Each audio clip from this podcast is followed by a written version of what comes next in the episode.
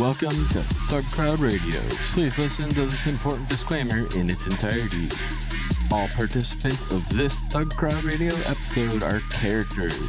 None of the stories told during these episodes are based on facts, truth, or reality. All works of fiction displayed during this episode that resemble real life situations are coincidental and are not meant to serve as guides or tutorials to commit any crimes in any country. Please consult an attorney for local laws and regulations. And as always, trust your inner criminal. And get your head knocking.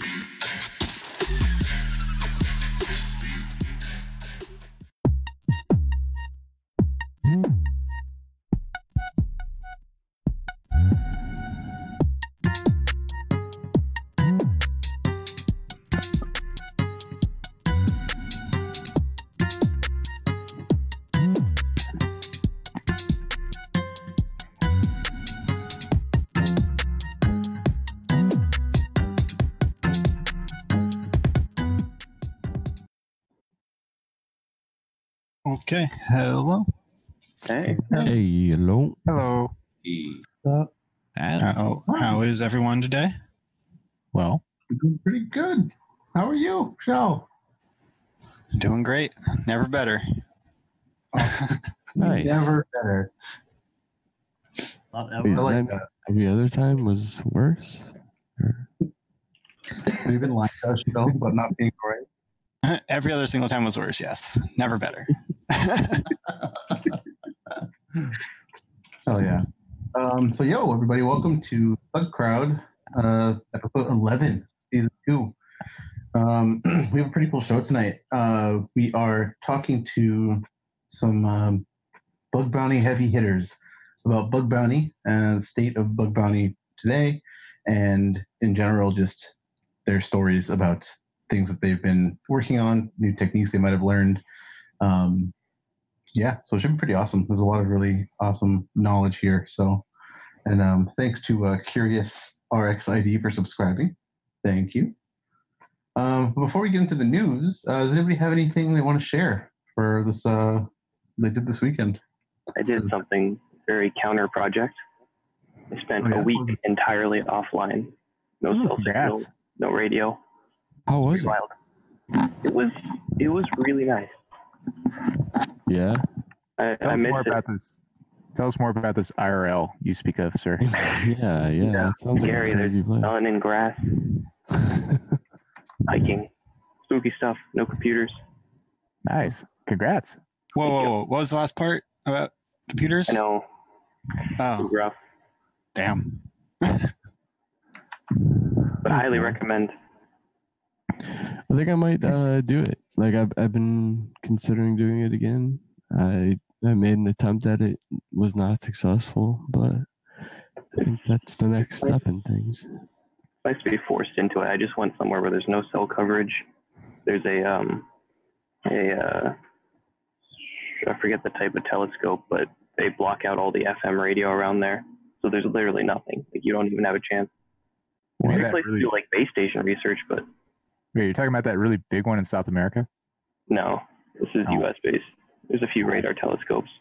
They block out a few miles around it. That sounds like an Ah. excellent like feature for a hotel to have is an RF jammer. Just Yeah. a Faraday cage hotel. That's They were, uh, crazy. I never heard of this. I recall those uh, uh, um, movie theaters and prisons were two places I was talking about, like blocking out like cell signals, and then everyone was like, "Yeah, that's a great idea." And then like, "What if what if emergency?" Like, "Oh yeah." yeah. Yeah. Hey, where does uh, violence tend to happen in prisons? yeah, like what if there's like a prison riot and we need to call someone? No, the And not- telegraph. Or like a fire in the theater. Yeah, like you know, if the something happens to their con, like you know, fire starts in the comms room or something, then they're totally dark. You've got to run outside through the fire. yeah. Oh, and thanks to uh, Init InfoSec for gifting a, uh, a tier one sub to Bane, Uncle Danfy. Thank you very much. Um, yeah, um, that's pretty sweet though. I'm glad to hear that you were able to just disconnect for a bit because that's very difficult to do. Um, Really hard. especially just like when you're used to just not even doing anything like crazy online, but just like when you are used to like you know, like ordering like a pizza or something online, or like looking up like directions to places. Like those are those are things we take for granted a lot of the times. You guys know that tick you have? Like if you don't put your phone in your pocket for a day, you just kind of start reaching for it sometimes. I mean, Yeah, if. I didn't have my phone in my pocket, like I start freaking out. Like, where is it? If Yeah. You ever have like a ghost vibrations? The ghost vibrations. That's what I was Oh gonna say. Yeah. Or like Oh, yeah. on a water glass and you're you think it's a notification noise. When I hear like a high enough pitched noise, I just assume it's my pager and my head starts twitching. Where? Where? We have neighbors, so I hear percussion, and then I presume the percussion is my phone vibrating. I'm like, ah. Dude, we're just too fucking cyber. It's kind of like uh, in uh, Jurassic Park, you know, when the water on the table starts shaking, like the phone. Ka-ching! Is that a cash register? Hashtag trending. You never really sold anything on eBay, did you? Where where are these uh, sound effects? It's a pachinko machine. Oh. Is it? Do you have that uh, Australian instrument? I don't know what it's called. The didgeridoo? The whole Yeah, yeah. Do you those noises? Can you didgeridoo? Uh, Yeah, I, no, I just no, people beatbox through them. It's kind of cool, but it's weird. Oh yeah. Um, awesome. If anybody doesn't have anything else to do, we or any, do anything else to uh, say that they shared. We want to get into the news. Let's do the news. Good All right. news. Beautiful. Okay, so the first one we have on here, um, speaking of bug bounties, is uh, Valve, who, who now is backpedaling on their Steam bone, or the two Steam bones that were reported to them. Um, it's pretty cool, I guess, for the community, although it's definitely an annoying thing. So the gist of the story is that Valve received some uh, some bug reports that were from people that were able to do stuff that I guess would be defined as out of scope in their normal uh, like program, but because of the seriousness of the issues of um, privilege escalation, they ended up turning it around after people got like mad at them for it. But I think the thing that's really good for this sort of thing in particular is just that when people do speak out about something being a bug, that a company might actually do something about it because there's been a lot of times when people just, I mean, everybody here knows the, the stories of it, of, you know, when you report something and the company just doesn't take it seriously. And it's, it's like when they have a scope defined, but you find something that's outside of scope but is still terrible, that's, you, you can't say, oh, you, you know, it was out of scope, but if you still have somebody's like private keys to like their production environment, it doesn't matter what the scope is at that point. You still were able to get them, you know, from something. So If it's you've just, got- it would get into scope. yeah, exactly. And so I think that that's it's something that's important for people, their companies to remember too, is that if somebody does report something that's out of scope, if it is bad enough, you should triage it and not just ban them from your bug bounty program. Yeah. Yeah, I, Well- I think they There was, um, I think when we had Casey on, he was talking about like how they have a like what they call like their make it right fund, where they'll pay out for some bugs that people say are out of scope or whatnot. Yeah, very cool stuff by them. I think that Yeah. like I, I think that both sides uh, overreacted to this situation to some extent.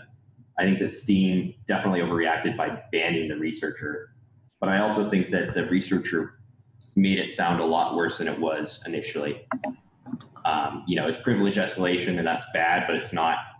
You know, like reading the blog post, it read like it was remote code execution or something ridiculous like that. Mm. Yeah. I mean, You know- so, sorry, were you gonna say anything? I was gonna say, I'm, I'm kind of a fan of like talking up uh, severity in bug reports because not like not, not in not in regards to like payouts or anything, but they can always downgrade a bug, but they're never going to upgrade a bug. They can Mhm. always go like, "Shut Yeah, up, that's that's a, that's Um, shitty. Put it down." Um, but or they can choose to you know won't fix or whatever, but they're never gonna like change a won't fix to a critical, and this is never gonna happen. Yeah. Yeah, also, probably. I think that I think that if Steam had responded by saying, uh, "We're going to mark this bug as informative and we're going to get to it," there that would have been, in my mind, that would have been an okay response for it because there is like priorities for businesses like that. well, like LP, like it's not as sexy as some of the other stuff, but like when you consider the number of like stations that this is on, like Yeah, no, it's, to to admin, it's like legitimate it's a for sure. Um, but also like the, there's business concerns that they probably have to deal with. I don't know. I can see both sides of this because I've been on both sides of this. Yeah, absolutely. I, I, I was gonna say, if, if this is something though, you got to think about local privilege escalation not as a bug bounty thing because I think that bug bounty scopes in general, like they, like people want to do things that will get them the most amount of money, not necessarily the thing that will actually root somebody or be something that's actually like something that's weaponizable. Like people will talk up like an open redirect to try to get money out of something but if they're missing out on something that's way more critical but it's not going to give them like money you know people like ignore those kind of things. That's one of the only like one of the criticisms that i have for bug bounty programs in general is that they encourage people to look at stuff that might not necessarily be the most important aspects of a company's security. But i think also if you think about uh think about like hack the box or think about like anything that you have to do like something to root something right? What are you looking for besides misconfigurations and systems is vulnerable software that allows you to do local privilege escalation Yeah. like valve or a steam client could be on the next you know hack the box or VulnHub you know vm or something to, to try to do privilege escalation on you know so if you think about it like that if your if your software is that status where it can be the key to rooting a hack the box machine that is something that you have to consider if you are Yeah. you know kind of triage bug Yeah, But- and also I know I've had uh, friends report LPs to bug bounty programs before, and uh, sometimes like the person who's reading the report just doesn't understand like what it is. Like, Yeah. uh, it was just like a really weird thing where they're like, "Oh yeah, this isn't in scope." It's like, no, this is actually like actually is like the concerns for like a, an application and a web app are so different that people triaging may not even know what they're doing with that. Um, I think that, but like again, if Steam had said we're going to accept this, but we're not going to pay you for it, I, I think that would have been a significantly better response than what they decided to do. But with Steam, the other thing, like generally in gamer communities, um, you know, people in the in the you know woke gamer community where they're like slightly above average user because they are on the computer all the time, but they're like not afraid to install things that need keygen. So I mean, do we really need a Steam privesc? Just like put out like you know, the game, Well, yeah. game coming out the ISO. crack.exe Yeah, There's a Steam lot clients apps that- that- there was uh there was a really good story a while back actually about a U.S. congressman who like they went through like his expense report and some of it was just like spending money on Steam games. And it's like that's that was literally the first thing I thought when I like read about this. I was like, oh god. like as as the population gets younger and younger and like people in the Senate get, you know younger and younger. You're Well, right. Yeah. The, It's like real, Like- real. things not on my work machine. Uh, Steam. There's a Yeah, there's right. a lot of different paths to getting privilege escalation, especially on Windows. So that's another aspect to this. Also, I bet you that a lot of personal users run in local admin anyways.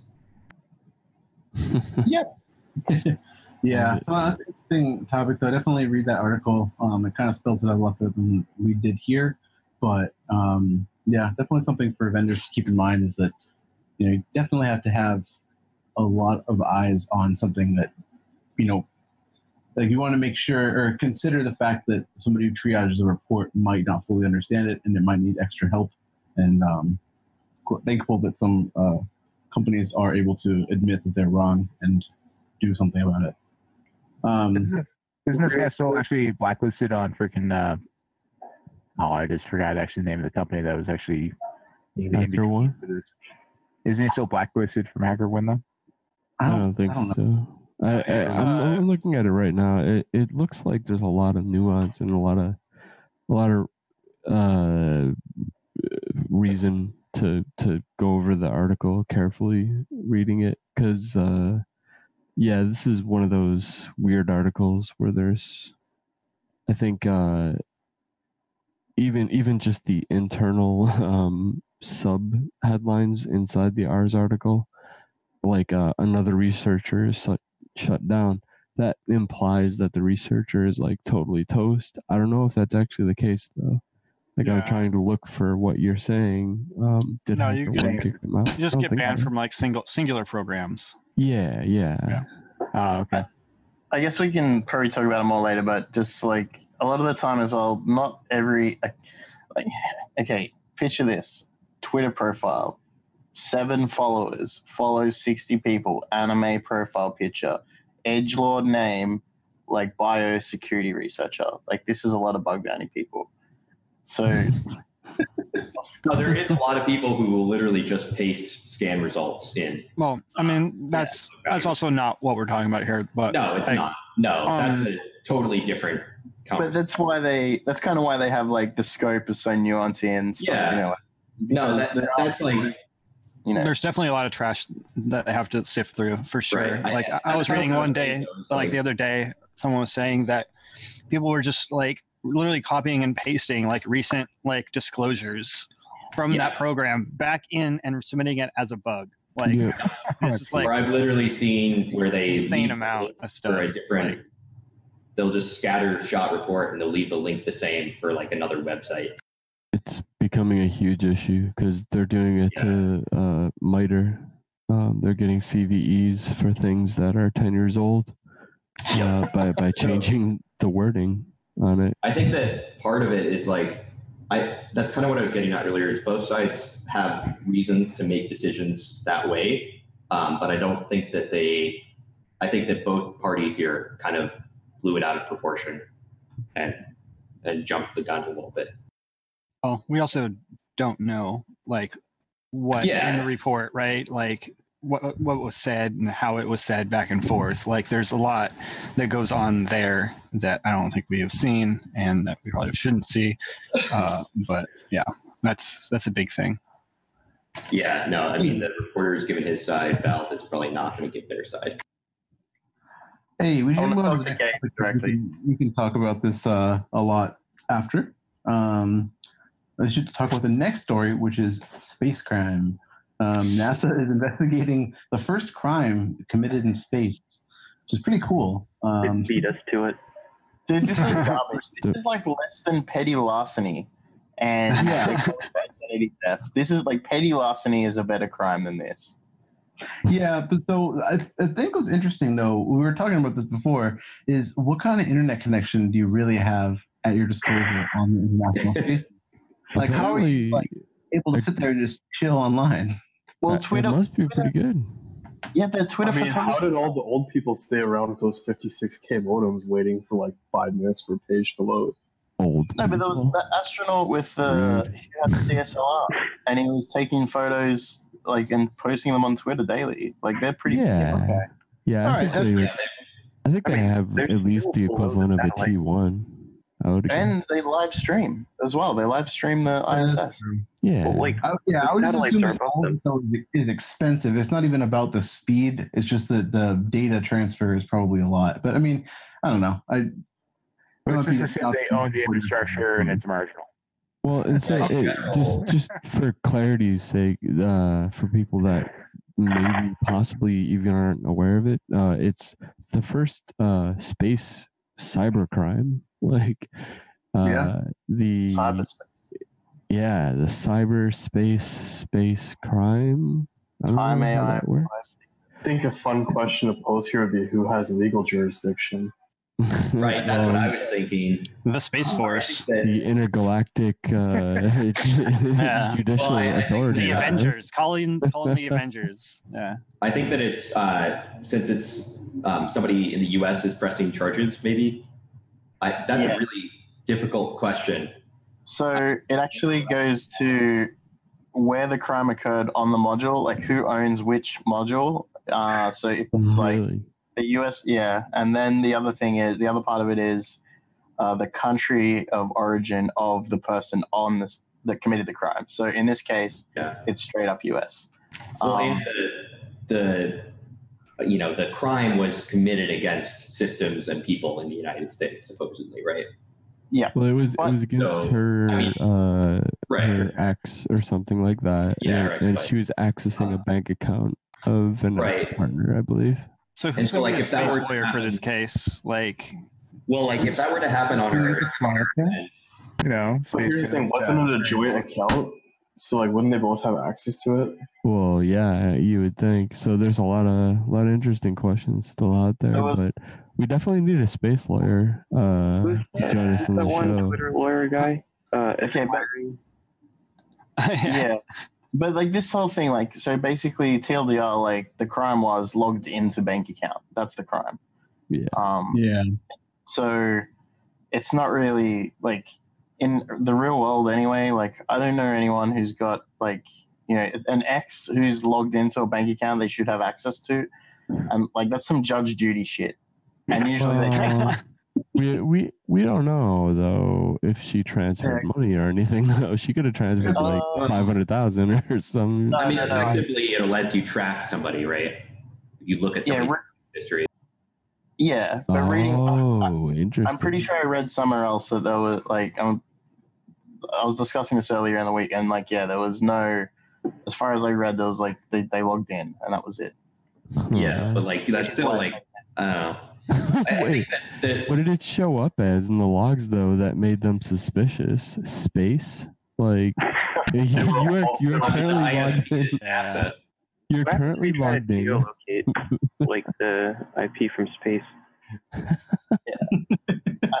Space coordinates. I mean, once that that'll be a, a cool, uh, you know, like IP grabber, like get someone on Yeah, the right.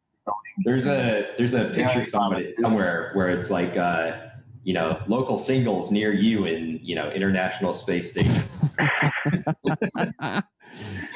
Ah, it's like what? yeah, one of one of the ten people that you're on the space station with. Is there even that many people up there? Isn't it like I four have, or n- five? no, no, no. yeah, I have no idea. Next level Tinder, yeah. Um, Single Well, okay, person it's like in orbit. But Somebody I, likes you from 50 meters away. so I, I gotta say though, it's really impressive they were able to communicate at all with the ISS, given how quickly it's moving. Like that's So um, like that's some ridiculous engineering going on there. yeah, no I just doubt. want to, to to to wrap up this crazy space topic. I just want to recap an argument I had with someone online, a flat earther. This flat earther told me. I've also banned them from the channel directly after. The flat mm-hmm. earther told me that the ISS live feed only works because the astronauts are actually in Hollywood and we're all idiots. So Well, dang it! I was hoping I was smart, but apparently I'm an idiot now. I mean that makes the engineering a lot easier. Yeah, it does. they just got fiber to Hollywood. Yeah, it's like, oh, dude, just do the Cisco router. Just go that way, man. it's connected to Universal That is- Studios yeah. Wi-Fi. All good idiots. worried about. Um, the next story that we have in here is about the. I mean, this I don't know why this is a news story, but it's been making the rounds, so I wanted to talk about it. Um, this is sex robots with coding errors prone to violence and. so, It's a feature, not a bug. ever consider the fact that a sex robot could potentially harm you? Even a toy in general could potentially harm you, but a full-blown robot with crazy capabilities and like AI and you know computer vision. I mean that's like that's the premise of like a million science fiction movies and yeah, I remember we were um, talking about like Internet of Sex toys a while ago, and I said, "What happens if someone like hacks it and like ransomwares your butt plug or something?" But imagine if your, your fucking robot stripper literally pins you down. It's like, "All right, open up the wallet." Yeah. There's so many, so many nightmare scenarios that could happen with I it. thought the song was three minutes. No, the song's actually cut in half. It was two songs.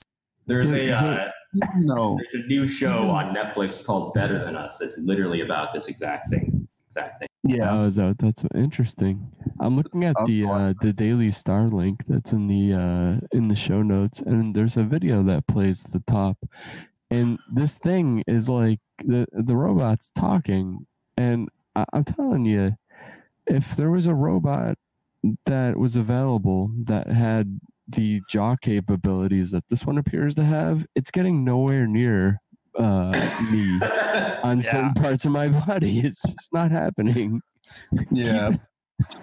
so I think though the, the, the the important thing is what they're they're talking about isn't even just the security implications. It's just bad coding practices that could potentially lead to logical bugs in the AI of the um, sex robots that could actually harm you. Because if it, for some whatever stupid reason, some like debug trigger was left in there, and suddenly it's just like biting you, like literally they left in they left in a eat corn uh eat corn cob function. yeah. Like, 'cause, I mean, who knows? Like, does anybody does, has anybody ever seen any open source code for a sex robot? No, I, I think I have not. The new village is going to be at DEF CON this year. I mean, besides some nuanced people who actually spend time and effort to actually do open source sex dives, no.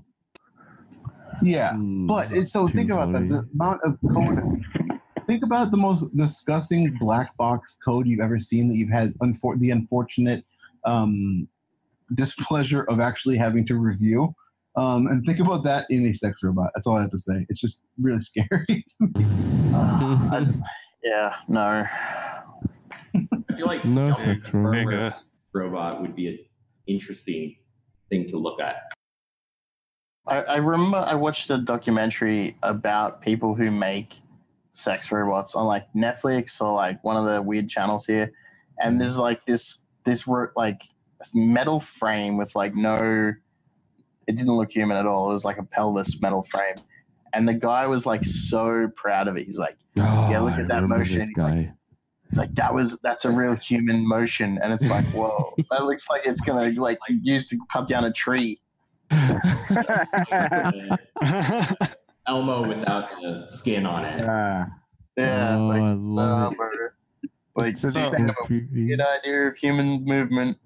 Yep. So what we're saying is that if you want to donate money to Thug Crowd so that we can uh, take apart a sex robot, uh, just you know donate away. We have a, a Bitcoin address, and you can just And the send Patreon. money Yeah, also, way. don't tweet out the Bitcoin address because apparently it gets your account suspended, which happened to me. Well, in fairness, you also did say a few other keywords that might have all gotten. Hi, I'm Elon Musk. Send me money. I'll send you back more money. it's double up. Or post your password in this thread. No, that's what it said. It said, it said take a selfie with your password and Yeah. um, then, I then that. put one Bitcoin to this address, and then you will uh, you'll get you will be entered into a contest to win a free secure password. And so Um, not not only did you get suspended for that, but I got suspended for quote tweeting saying, haha, look at he got suspended for it. And then I'm immediately suspended myself. Doug Crow got suspended for it too. I'm trying to, to figure out which 2FA number it's even going to. It was, I mean, like, one of the, was like, "Oh yeah, you're suspended from Twitter, by the way." I was like, "No!" Like woke up from sleeping. like I, I would say that we should hook up that um, Markov bot to um, McAfee alt account, but I'm sure that it would almost immediately get banned. There's a no, lot there's actually. 40 right now. I found them all. They're all Yeah, active. Herman so- found pretty much every Oh my god! fake McAfee account. Um, I'll send you the list. Like, what's one more, right? Just Yeah, well, we fried get the Markov- We could get the Markov bot to uh, feed into the text to speech TensorFlow. McAfee. Well, and we could pull, It's just oh God. we could train a bot on the other Markov bots. deep frying of information. Oh man, gonna all right, before, before we get into too much crazy with this, let's uh, talk about another bad idea news story, which is employees connected nuclear power plant to the internet so they could mine cryptocurrency. This is What do you uh, think about that idea? Great idea. Man, we have Yeah. so many good stories this week. That person is Amazing. employee of the month, like right Yeah. now. Yeah. Yeah. So apparently, in Ukraine, um, there were some people who worked at a nuclear power plant who brought, brought a couple of small mining rigs over to this power plant and just plugged them in and started letting it letting it go. Um, that is, I A mean, nuke. it's a not nuke. new for people to bring and mine cryptocurrency at work. People do it on supercomputers, other power plants, and just stuff. But these, um, yeah, the fact that it's a nuclear power plant that was just connected in some way with it, with it like imagine if you so if anybody here works and has to do any security management stuff and you have to manage devices that are on your network and you banned you know personal cell phones you ban usb devices and then imagine discovering in your nuclear power plant just some really shitty shitty mining rigs that are just mining and connected to your internal land like deep in your power plant that's just like Just everything you work for like, today is just really I mean, it's out. not the worst disaster that's happened to Ukraine at a power plant. Oh, I know that, but this is also something that, would, that so that that opens up a gigantic security hole on um yeah. on a power plant, which is Yeah, someone was definitely shitting themselves when they saw that. Also, I like the fact that it was for like the article says like there were like nine cards in total that they were like Yeah. using. Like, Well, I like literally that- like such a small amount of power. Like that you're like Can you imagine them just be like, hmm, who's gonna notice us just taking a little bit of electricity? Not much of it. It clearly costs nothing to produce. They Uh, what? this is not the first time this has happened. Oh my god. It What? happened in Russia in 2018, apparently. Oh. yeah. They arrested a another nuke a plant? nuclear center for using the APC supercomputer to mine. No. Yeah, that's what we were just saying. Yeah, so it's- um, Yeah. Oh. You get For a a little bit of hash rate when it's nuclear powered. for a little bit of context, like CG miner, for example, like the those ASIC miners, like the Bitmain ones, the base, well, well at least last time I looked, uh, are a BeagleBoard that's running like uh, DDW, or the OpenWRT with like a, a LuCI web interface and like connected to the ASIC array, and it's running CG miner in screen. So like, and the RPC ports are open. You like you just the if they do put the ASIC miners in some place like that, they are definitely vulnerable, and that RPC is like juicy. Um, free shells for everyone. nuclear This wa- shells. Was this yeah, right? Was this the was this the uh set of miners like a year or two ago that that everybody was talking about on Twitter? Uh, I don't know. I wrote a blog, there's a news article somewhere about it, but th- Right. they have they upgraded since then. These are I haven't looked at the latest models. This is like Also, Yeah, these but- were these were the guys were using actual computers with actual cards in them. yeah, but at the end of the day, they're probably still running uh, either like like CG miner or something as well, or Yeah, the, the, the, miner or something as well. yeah. I mean, they're running some some shitty code that they obviously have never looked at. So know what's really yeah, interesting? As root, as root by the way. so at, uh, looking at the article there's two things that stand out to me and that's that the uh, ukrainian secret service is the one who like basically busted down the doors to seize these things so they must have they must have gotten either i wonder if the, like how they got tipped off to find these things like It's possible they're doing scanning within their of like critical infrastructure. Like I know that the U.S. does that with um, voting machines because they're just so distributed. wait uh, what was the first part of that I, it's possible that the their government is doing scanning of like critical infrastructure. Oh, oh my God! And yeah, maybe, maybe the ports were just open. I, yeah, I would say like the way that generally when you have a remote miner somewhere, you have RPC accessible. I mean, not necessarily open on the internet. Like, They don't like if you want one tip about remote mining, do not put the RPC port open to the internet. But um, Wow. oh, that's how most people check like the hash rate if it's still running, if it's locked, whatever. Right. Yeah, I mean, in terms of stuff that you should be monitoring on the network, nuclear power plants is up there. But Yeah. also, like, I can imagine that. Uh, I bet you that uh, at least a uh, some nuclear power plants have systems for reporting to governments, like have Yeah. protocols in place for how to do that.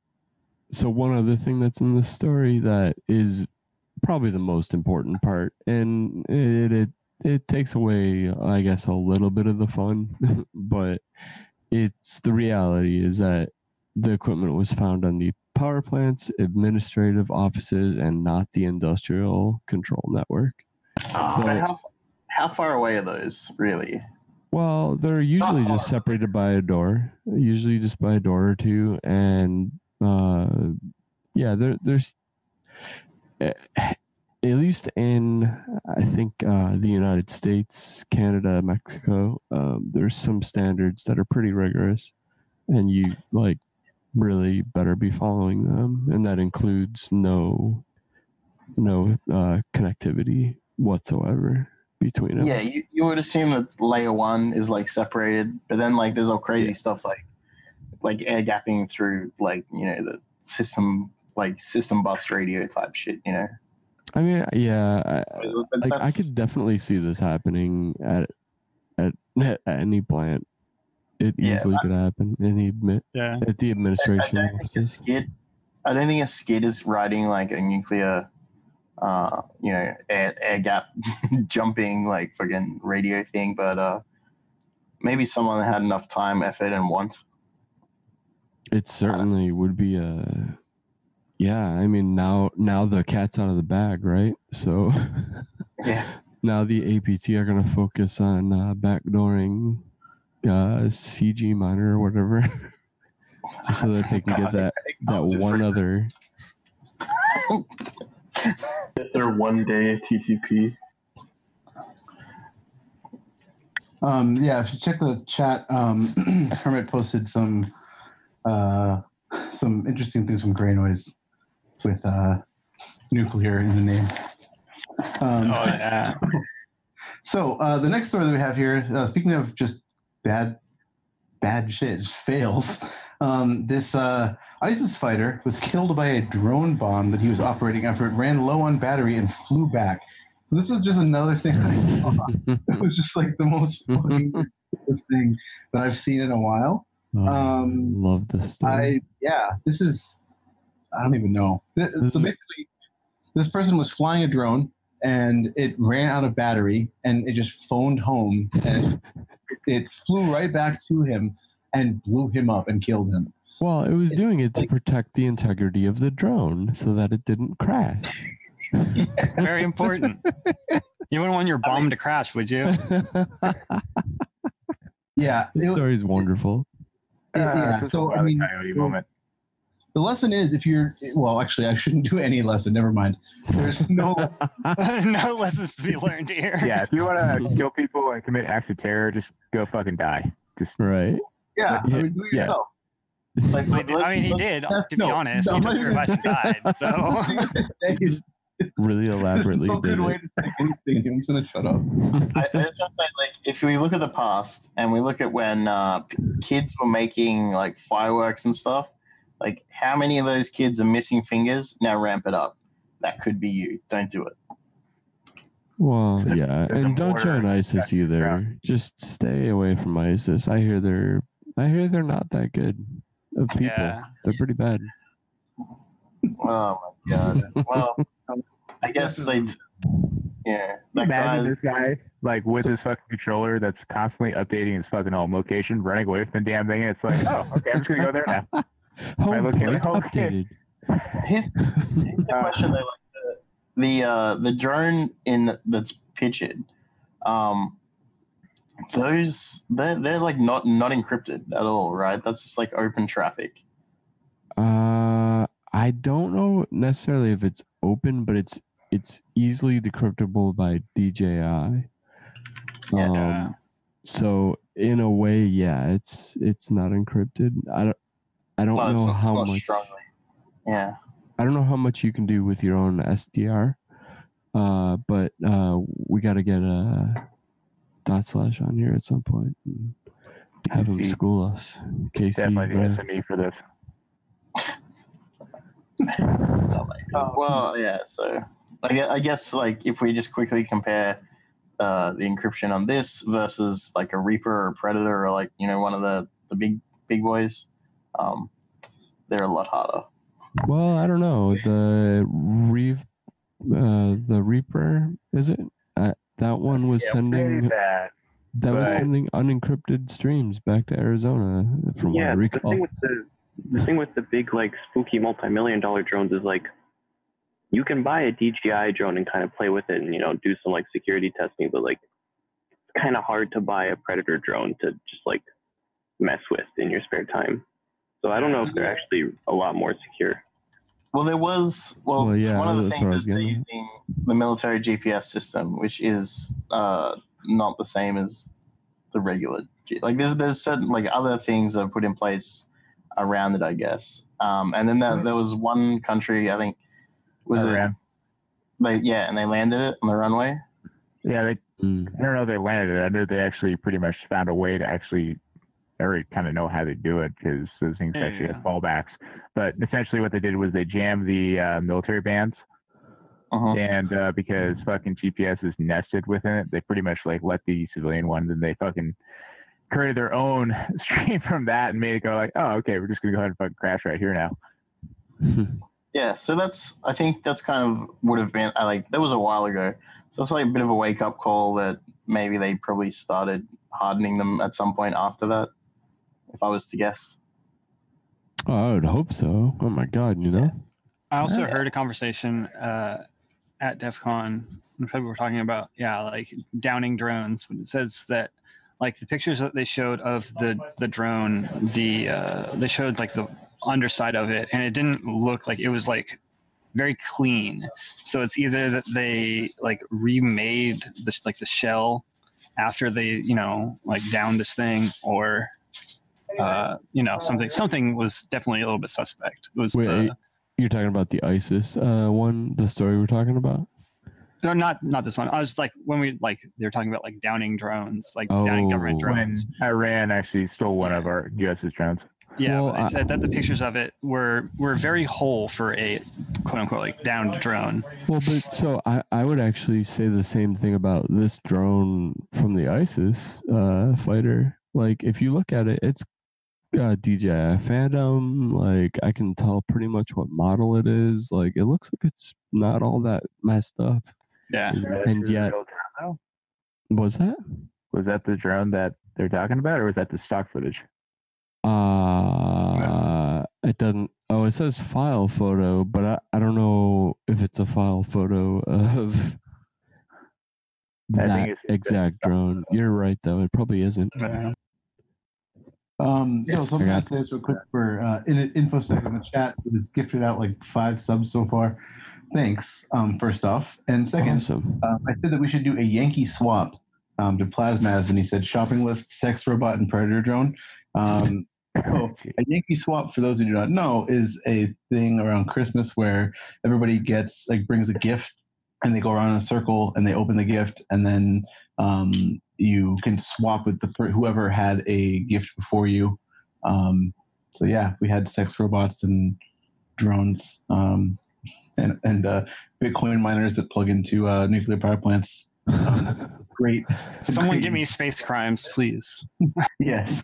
So uh, I guess that's a good next thing to put on our shopping list. Will be the next story. Oh yes. So speaking of shopping list and stories, uh, this freelance site Fiverr offers illegal private spying services. I mean, this is like gonna happen for any sort of marketplace. Oh, yeah. Uh, you know, um, people are just gonna start offering shit like this. But basically, there's been an investigation into by by Vice um, into um, people selling basically like malware, like spouseware, as well as like private investigator services and other just really sketchy things, um, just on Fiverr. Um, there's pretty much everything is available there, very cheap. You can buy malware for five dollars to record, uh, well, keylogger, um, and for four hundred dollars you can, yeah, buy con- software that will allegedly steal targets' password and email contents. I mean, those are you're just selling a rat at that point for like five bucks, you know, and, and having a price uh, level, you know. But it's um yeah, there's people are just selling these things on Fiverr. I mean, it's clearly a place where people can sell stuff and, and make it look, you know, nice in the app. But I mean, usually it's just some really sketchy person who just will likely scam you um, if if they uh, even provide a service. I mean, Hmm. this is kind of like you would get this idea if uh, you constantly wanted, you know, you had a lot of, uh, say, DMs that said, uh, "Can you help me get a snap, bro?" Um, you know, I've been coding about, but uh, I can't. I don't have a method to get this snap, bro. If somebody sent you a lot of messages like that, then you know maybe you'd be like, hey, I was, maybe I was on Fiverr. I'll get snap Yeah. bros forever. I'm just trying to find uh, book in case anyone didn't see. Um, I signed up Yeah. for.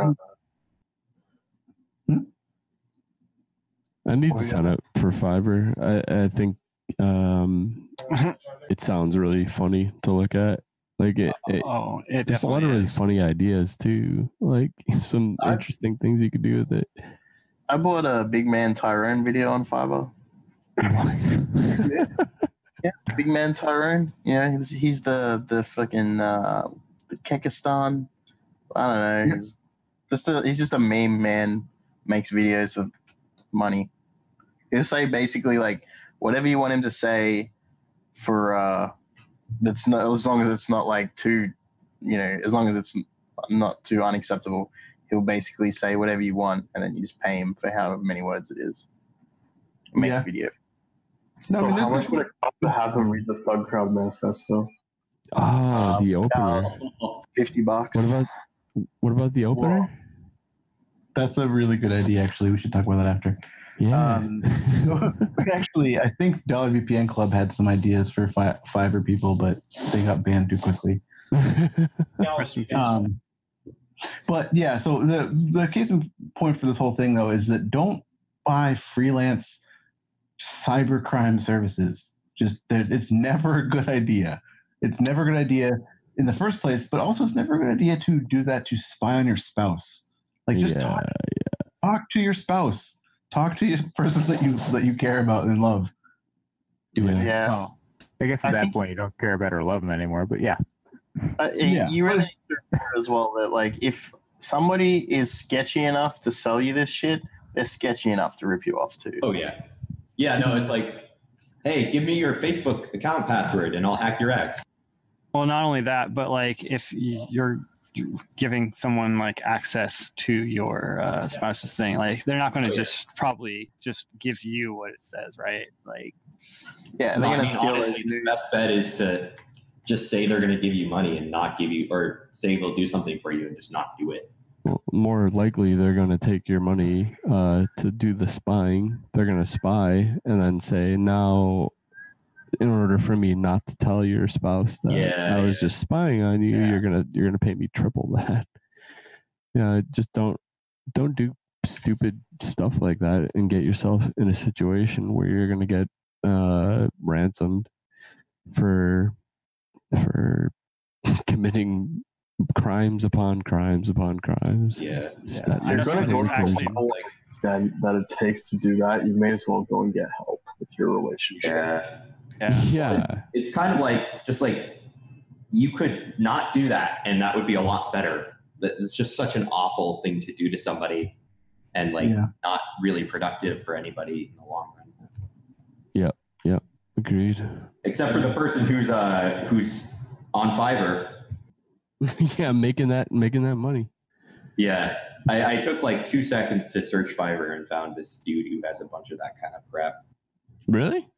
Just now? Oh, yeah. yeah, literally, I googled, I looked up Facebook account and it's on the first page. Oh, that's great. I gotta download it. I'm gonna If you're uh, looking for quick defer work, hit up Fiverr though, because there's quite honestly a lot of people that are looking to pay like 25 bucks to have like malware that's really easy to remove, take off of some shit. yeah, true. But at the same time, be cautioned how you sign up for it because I also get emails now every week for people asking me to do stuff for like a dollar. Like, no. Uh, Hey, will you do it for exposure? Yeah, right. Oh my God. yeah. Like I put actual professional qualifications into my Fiverr profile, and people are messaging me like, "Hey, you want to do this for a dollar?" And I'm like, "I no, I have a job." Yeah. Hey, let's go to the next story because we only have 10 more minutes of the new segment here. Um, so the next one is about people who found some uh, bugs in Nest security cameras. Surprise, surprise. Um, they're the you know next generation, the, the latest generation of Nest cameras um, have a bunch of bugs in them.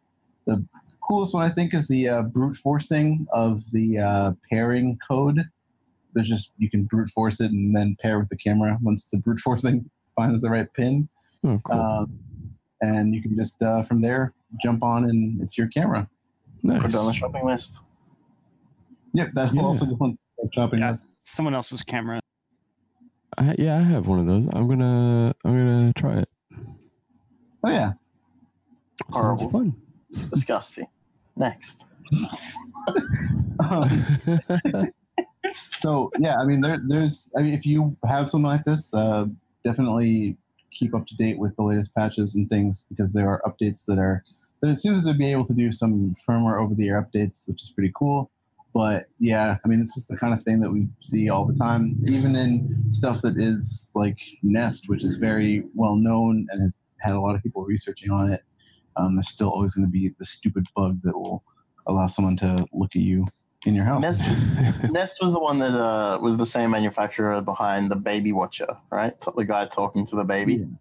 hmm oh, And was it? Uh, Yeah, I'm pretty sure that Oh, was yeah. also a Nest story. Isn't Nest uh, Amazon or Google or one of them? I think Am it? Google owns it now. Uh, Yeah, Google owns That was an acquisition of Google's. So, uh, the, uh, just a pro tip. Uh, uh, I'm, I've talked about it a few times, but I'll, I'll re-mention it. If if a agency of any kind gets a a subpoena that's uh that's broad enough, they are totally able to subpoena the microphone on those things if they're inside your home, and they now have live audio inside your house. So just uh, be aware of that. Yep. Smart gadgets are cool, but they also have mute buttons. They do. Yeah, well, it's, in in many cases, it's not just live; it's also historical for a lot of people. Yeah. us. Mhm. Uh, like so if i'm gonna have a if i'm gonna have a uh a, a conversation that is um you know say it's for about work or i'm gonna be on talking to the bank or like something like that um i there's certain devices i turn off off Yeah. mute turn off whatever because i know that i'm gonna like have to give over certain details and whatever and like if that is it, it might not be listening you know it might be historical but it's just a case of like there's a sp- if it is recording and your account is later compromised and it's like so say um, i don't know you've got your amazon alexa your echo dot or whatever and it, it overhears and it saves and there's a thing you know we talked about it uh, previously where you can listen to some of the recordings that are you know go through and see what's there and people have definitely found stuff where they didn't expect to be recorded um, and it's just like you said historical so if you're on the phone and you said that you know something that triggered it and it saved it, and then you out your data, and then someone else just like further compromises you through to some ridiculous convenience. Yeah. Well, and you can disable that, but I don't know if I trust that. And Eh, well, eh, it's so- better to it's a just not. software disable, you know. yeah, although honestly, your your your odds of the support person, you know, reading your social security back to you and somebody else overhearing it are much higher than your smart device. Right. If you're in your own home, I mean, you'd hope that no one else is overhearing you at home. I think that's- Well, no, like I've, I've literally been in a support call where I can hear somebody else's SSN in the background because they're in a call center. Oh yeah, definitely, yeah. Or the Hey, is password. Karan on here? Huh? Karan? Squeal? Everyone has stupid names right now, so. True. I just didn't, I didn't get a follow. So yeah, all right, never mind. He's not. Okay. And if everyone has stupid. name. All right. Well, so like, okay, so Crime that's Nest. doer. Crime duo. Uh, you want to move on? Let's move on to the next one. Uh, let's move on to the next one. So um, we can skip over the Area 51 one. Basically, Nevada is going to declare a state of emergency because of the stupid Area 51 meme. Everyone seems to have already forgotten about it, but Nevada, Nevada. Wait, Nevada, Nevada. Nevada. So Nevada Right, has I live here. uh, the government in Nevada is um, taking action to try to uh, declare a state of emergency. Although I haven't heard a single person talk about Area 51 memes. So I think that it might have died down. But that kind of shows Yeah. how slow, um, like, uh, you know, the red tape is. Yeah, Well, also, it's just funny that like right if you if your meme is successful enough, you could warrant a state of emergency out of Yeah, that's like that's like swatting a whole county. That's like Jesus. Wow. Oh Uh, like when they talk about weaponized memes, this is this is a very good example. yeah, yeah. Swatting is a Imagine if there was. Imagine if there was like a psyop team of some kind. oh my gosh to, to Oh, I think that's absolutely what government resources to Area 51. That would be brilliant. Like, that's the thing is like the government is literally having to spend actual money on uh, Yeah, no, like- protecting us from protecting us from this meme. Yeah, they I mean, if you look at some of the stuff that Russia has done in the past, like the the operations around using internet communications to screw with people and how nice things on battlefields to cause chaos. stuff. Yeah. Like it, But what they're like- chaos operations. Yeah, like, it- if you it did is conversion. Just a silly meme, but stuff like this could very, very easily be weaponized.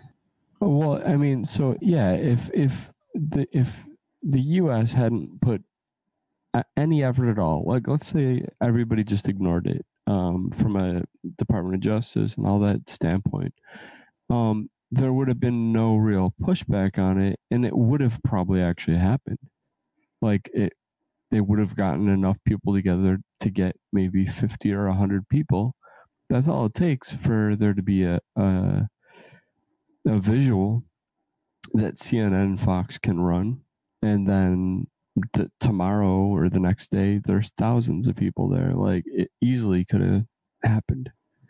And Can so, you yeah. imagine, like, if it was a chaos event though, and like basically all of the resources that would have been allocated elsewhere were just like sent to Area 51 on the day, and there's a million useful idiots who actually show up Right. there, and then at the same Okay. time you just go rob a bank. Yeah, you, you go attack where they're not, right? Like that's a that's an incredibly uh, smart approach to that kind of thing. It takes like a lot of planning, and you know, it'd have to be a lot of luck to be successful with that. But you could do it. Yeah, I guess if yeah, if you if you were uh, if you're actually tracking it and had the like, because Yeah, one of the things we're talking about how much money it would waste of like to defend against, it also costs a lot of money to pull off. Yeah. Um, And so the other thing is like in this kind of situation, the Area 51 thing is not.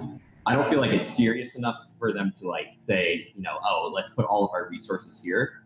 But if you were to do like a, you know, if you made it look like there was a legitimate threat to people's safety, you could really uh, cause a lot of havoc and use that as a diversion.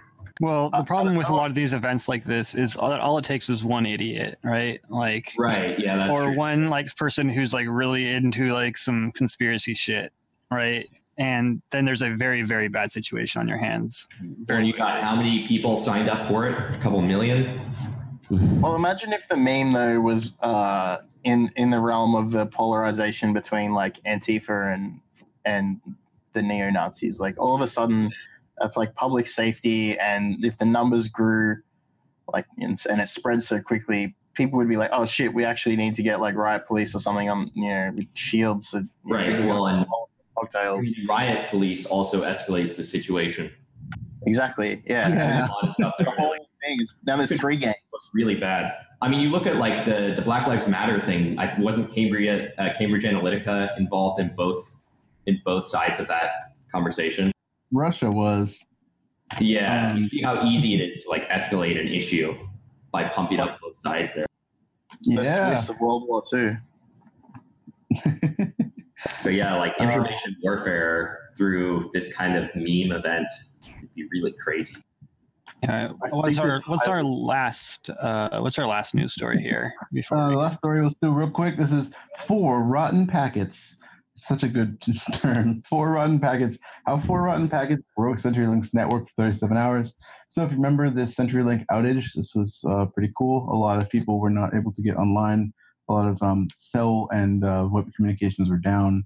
Um, so a lot of things were down, and it was because of four packets that were malformed and were basically they were broadcast packets that were sent out with no expiration and they would just bounce around and be forwarded to everybody and just clog up everything and just create, you know, additional packets from that, and it just became this like recursive nightmare. Um, I actually haven't read the full um, uh, post mortem on this, um, but I'm looking forward to it because this is definitely something that can happen to anybody. If it happened to CenturyLink, happen to an entire SWAT like aspect of the internet, um, it can happen at your work or it can happen to your systems um, Oh, yeah. how you do things and um, definitely really interesting because there's there's no matter how much we know about computers there's still we still rely on stuff that was made like 30 40 years ago like defined and it's just gonna continue to be like, like, this the danger in this is also increasing because I think with uh, the complexity of software defined networking and like the cloud, people are just getting like not but like if you look at say routing tables in in Amazon, right? Your Yeah. AWS, like your EC2 instance routing table is absolutely friggin' useless. Don't touch it because you're gonna it'll just break everything. Um, or like within a Kubernetes cluster or something, you know, you don't, you don't the networking is managed at a different level, but the, the networking still happens, like physical networking still is going to go back to physical networking devices. So the Yeah. crossover complexity raises so much that all of a sudden something that would have been clear to see when you've got like two Cisco 800s and a switch, like is now abstracted 48,000 times. And you're like, oh, this like broadcast got through. We're dumb. IP table sucks. Like, I don't know. Yeah. First of all, shout out to Rotten Packets Report. Uh, uh, but yeah, no, that's the problem is when you have, uh, right, when you have so much, like, or no one understands, like, all of it, right? Like, no one could understand all Oh of my it. gosh. And you get Since so Metadata much shit. is a Uh, great- it's just like layers on layers on layers of shit. And no one Yeah. knows what's going on or how these things talk to each other. It's just all, oof. Bad, bad news. Bad news bears. There's just like a lot of different. The more features you have in a system, the more things there are that people forget to configure or things that don't work well with other things. Yep. Um, okay, so now that we have gone through all the news, we should go on a small break and come back and talk about Bug Bounty with our esteemed guests here. Yes. Oh, Very good. esteemed. Um, one second here, though. Cool, cool. Um, all right, yes, thanks everybody. We'll be back in a few minutes. Uh, we'll just go on a quick break and we will. What's up? We return. Hello, friends. How are we Um, doing? Hi, everybody. Are we back? I believe. I believe Yes, we we are. are. I believe we are back. All right, cool. Online. Online. The best Uh, line. very good. All right. Um, cool. So This is we are phenomenal. Um, all right, everybody. So uh, we have here with us yes, Sam, aka ZLZ, uh, Donuts, and NahamSec. What's up, y'all? How's it Hey, going? How's it going? Going. So, uh, the bunties, the bug bunties. The bug bounties, yes. so I just brought Bug buddies. uh, to just kind of just talk about bug bounty stuff. I mean, all of you here, uh, you know, the people who are our guests tonight are people who've you know had some pretty high profile stuff happen. Um, they are contributing to the communities in general and trying to teach people about bug bounties. Um, so yeah, I don't know if you have anybody here has anything they want to start off with for I guess things they might want to share. Um, or maybe we can even just start by introducing yourselves. I think Donut should go first. You're an asshole. Uh, yeah, sure. Uh, I'm Donut. Uh, I've not like compared to like Sam and NahamSec. I've not been doing bug bounty quite as long. I think I actually just passed like a year, uh, pretty recently. Um, but I had like some prior infosec experience, and I got involved with bug bounties. Start I started on the triager side where I was uh, triaging for my work. So we have a program, and uh, kind of like saw the kind of stuff that was coming in, and I was like, "Yo, what the hell? These people are getting paid thousands of bucks for this shit." So I I wanted to get involved in it as well, and so now I'm here. Nice. Uh, I'm Sam ZLZ. Uh, I've been doing bug bounty like full time for like three years. Uh, I started like right after I got out of high school. Uh, tried going to university for a little bit, but just like went back to doing bug bounty stuff. Uh, I've been doing like live events this year, so there's been like a lot of cool stuff with that. Uh, I got a fun story with that with with Donna as well. And I worked with I worked with Ben for about I think like six months as a triager. I think last year or maybe two years ago. But yeah. Awesome. And you guys, uh, you guys are both doing that uh, full time. Like that's that's what you're doing. I, I don't do it full time. Actually, it's just a part time thing. Okay, right. Yeah, I, uh, Awesome. I've been around bug bounties for I want to say five years since HackerOne was a thing. I was at Bugcrowd for a while. Um, I've been around for five six years. Uh, product of bug bounties, so I, I owe my entire career to bug bounties. To be honest, um, didn't have much to going on for me in school, and found bug bounties and people getting paid when Yahoo was the only program on HackerOne paying, and I've been sticking around since. That's great. So uh, I had a, a, a, a little confusion with uh, Whitey Cracker last night when when uh, Sam's name, ZLZ's name, popped up. And you're not old enough to drink yet, are you? No. Yeah, because I was like, we were at DEF CON though. Like we were in a, we were standing in a bar. Like. Yeah. so I think are you talking about the Bugcrowd party? Yeah, yeah, yeah, yeah. Yeah, it's. I I feel like it's weird because like with with like half the events, they're like they'll they'll grab you by your wrist and be like, "Hey, show me your ID." I mean, I, the thing is, I don't drink alcohol, so it's really annoying like going to DEF CON because it's like oh. I want to hang out with people or whatever. Yeah, but like the Bugcrowd event, I don't know. They just kind of let me through. So Yeah, well, I mean, the legal drinking age in Australia is 18. So, like, when Australians go to Vegas, it's kind of like everyone tries to get in everywhere anyway. Because, like, what's this stupid 21 shit? But, um, back to the topic. Uh, so, you, you guys do pretty well in bug bounties, I guess. Um, sort of like seems to be quite a big divide uh, between people who are making a living and people who are making some money. Um, so doing it full time, I guess, like how many hours a week would you say between you guys you kind of like sit down and just actually go at stuff versus uh, leaving scripts like scanning or recon or whatever? Okay, yeah. Uh, just a question, like Ben, were you? Did you ever work as a full time? I think I think when Yahoo came out, you said you were working full time as a bug bounty hunter, but is that yeah, right? Yeah, I did it full time for a while, but I didn't. I didn't enjoy it. I made decent money from it, but I mean, when you're hacking, for me, it was just more the fun. But when you're relying on the money to pay your bills and you're already broke in college, it doesn't work out. So I quit doing it full time and got a job. Yeah. Um, I got better at it, and I don't do it full time, but I make more at my day job. Yeah, I think I think that's sort of what I'm running into right now. Is like uh, I think doing it full time, like you're you're totally capable if like you're someone who's you know by yourself and you don't have a lot of obligations. I think the trick to it is like uh, when I first got into it, I was working like a really crappy, like pretty crappy job. You know, I really didn't like it, but I like made enough to be able to like have a few months worth of like you know payment if I needed it. Uh, and then like once I had that, it was I was able to go from there and then like uh, contribute when I wanted to.